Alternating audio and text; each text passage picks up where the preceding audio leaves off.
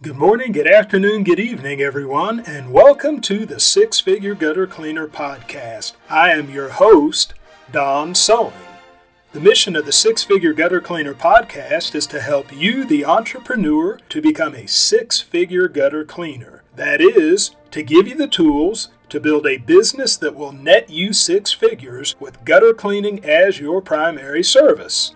The Six Figure Gutter Cleaner podcast is beneficial not just to professional gutter cleaners, but to home service professionals of all kinds. Whether you are a window cleaner, a pressure washer, a landscaper, HVAC tech, whatever the case may be, you can benefit from the principles that are taught in the Six Figure Gutter Cleaner podcast.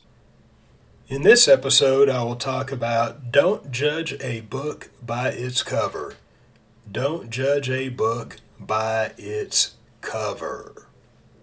Now, that's a very popular saying in American culture, but I'm going to relate that to professional gutter cleaning and more specifically to prospecting for professional gutter cleaning. Now, you all have heard me talk about how what to have an ideal client that you're targeting for your services. And sometimes having an ideal client, sometimes having a, a customer avatar involves just having a certain neighborhood that they live in.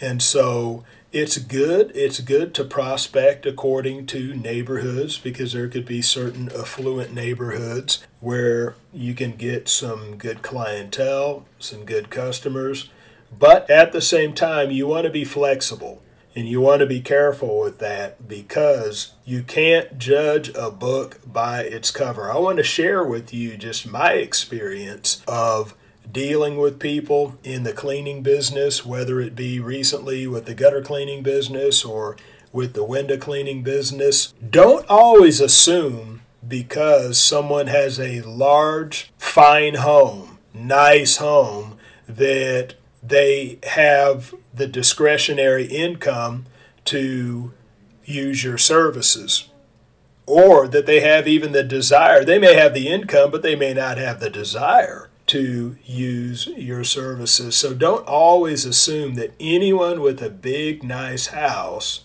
is a good prospect for you.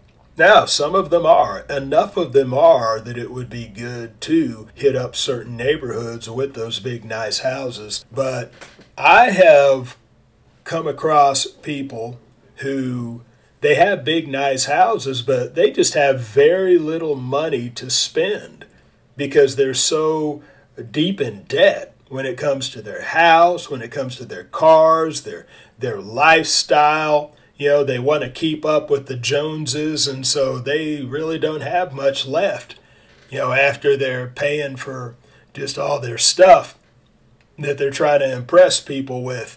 And I have done work for people that just had a, a middle of the road house, a middle of the road house in a middle of the road neighborhood.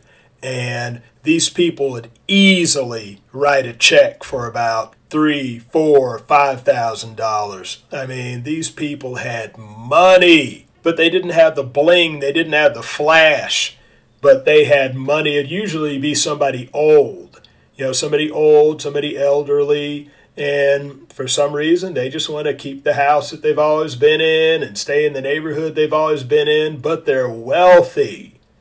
And I've done work for people like that. You know, there's a book that was written years ago. You can look it up on the internet. I'm sure you can get it through Amazon. But the book is called The Millionaire Next Door.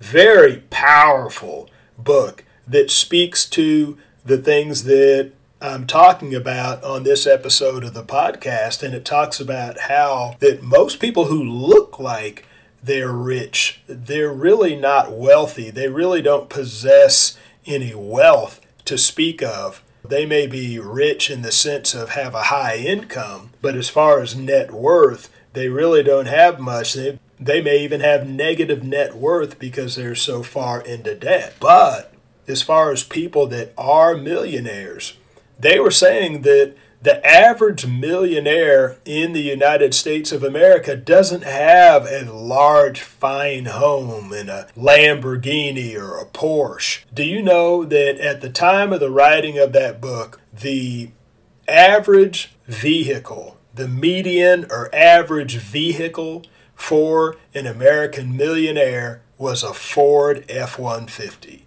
It wasn't what you'd think. It wasn't the Lambo. It wasn't the Rolls Royce or the Bentley. No, it was a Ford F 150.